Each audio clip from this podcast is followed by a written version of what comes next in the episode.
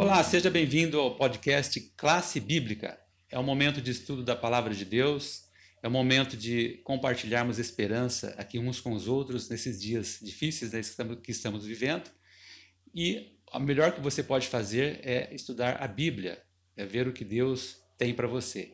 Hoje a gente observa que tem muita gente fazendo meditação de uma forma, meditação de outra. Quem sabe você possa aí tirar uns momentos na sua reflexão para ler a Bíblia, né? ouvir a palavra daquele que foi o autor né, da vida, a minha vida, a sua vida. Estamos aqui na segunda-feira, 18 de maio, e hoje vamos falar um pouco sobre os dias da criação. E qual que é o entendimento humano é, da criação? O que, que você tem a dizer para a gente, Daniel, sobre é, a forma com que as pessoas hoje veem esse assunto? Atualmente, os estudiosos da ciência, principalmente da biologia, fisiologia, geologia, arqueologia, assim vai, acreditam no evolucionismo. Né?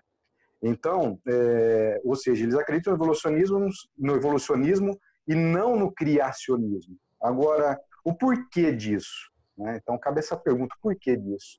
Porque parece muito fácil tudo ter surgido da criação, né? pela criação. Então, parece uma explicação simplista.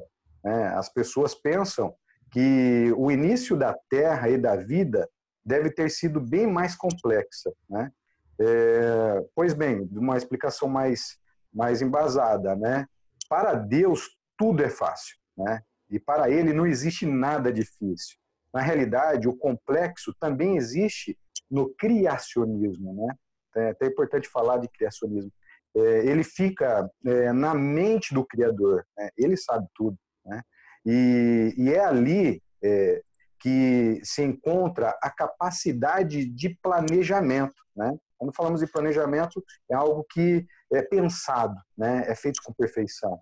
Né? Planejamento de fazer surgir o que essa mente quer que surja. Né? E, e, a complexidade da natureza hoje né, está dentro da mente de Deus. E ele é capaz de fazer aparecer o que planeja, bem do modo como ele imaginou. Né? Então, para falar a verdade para vocês, o criacionismo é até mais complexo que o evolucionismo. Só que essa complexidade é, está dentro, somente dentro da cabeça do Criador. Então nós temos que ter em mente isso, né? que está dentro da cabeça do, da mente do Criador.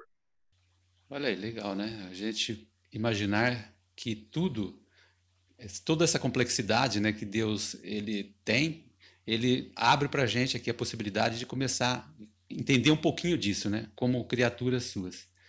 E a Bíblia ali em Gênesis usa o termo dia, de uma forma até técnica, né, Renan? Como que vocês explica para gente aqui como que a Bíblia trata da questão do dia?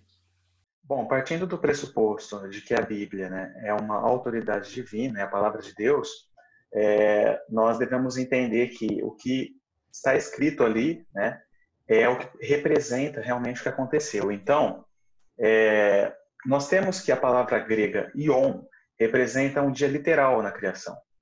É, Gênesis não nos remete à interpretação de que seriam dias simbólicos que representariam milhares de anos. É interessante que a narrativa ela reforça essa literalidade pela frase tarde e manhã. Né? E fez-se tarde e manhã o primeiro dia, o segundo dia, e assim vai.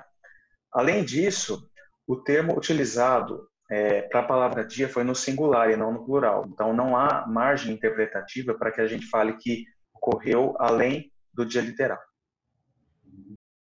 Muito bem. É, você acabou dando aí uma explicação da parte mais técnica.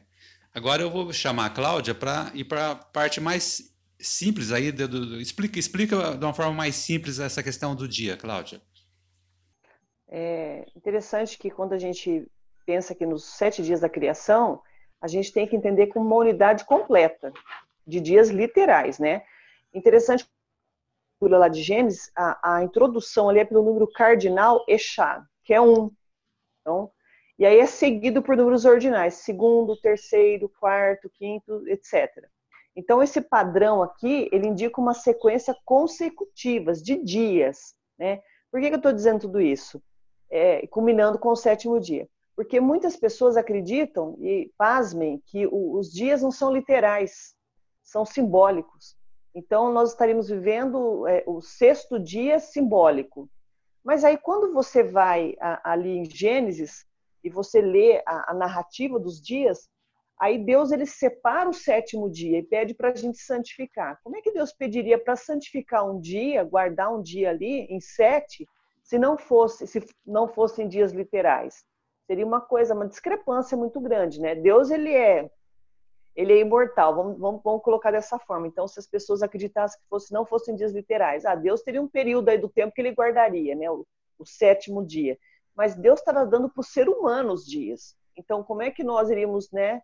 É, não, tem, não tem como você conciliar isso. Então, a lição aqui nos apresenta que a Bíblia diz que são seis dias literais. E aí Deus descansa no sétimo dia. E não ou é, seriam períodos de mil anos, né? Que eles até colocam aqui. Então, assim, a natureza literal do dia foi tomada como certa quando Deus escreveu com o próprio dedo o quarto mandamento, indicando fundamento aí para o sétimo dia. Então, a Bíblia diz que são dias literais, né? Graças a Deus por isso. Tanto que nós temos aí os sete dias da semana, né?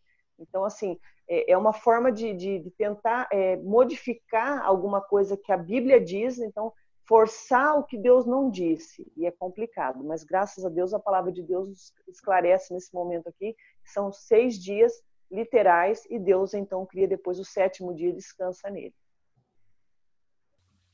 É, eu vou completar um verso do Novo Testamento, né? Muito bem, Cláudia, dessa parte que você apresentou aí de, de Gênesis e também do quarto mandamento. É, lá em 1 Coríntios, capítulo 15, Paulo, naquela, naquele momento que ele diz assim, que num, num momento, num abrir e fechar de olhos, ao soar a última trombeta, imagine se, se isso não fosse literal, né? Então, esse, tudo, pra, praticamente todo o evangelho não teria sentido, né?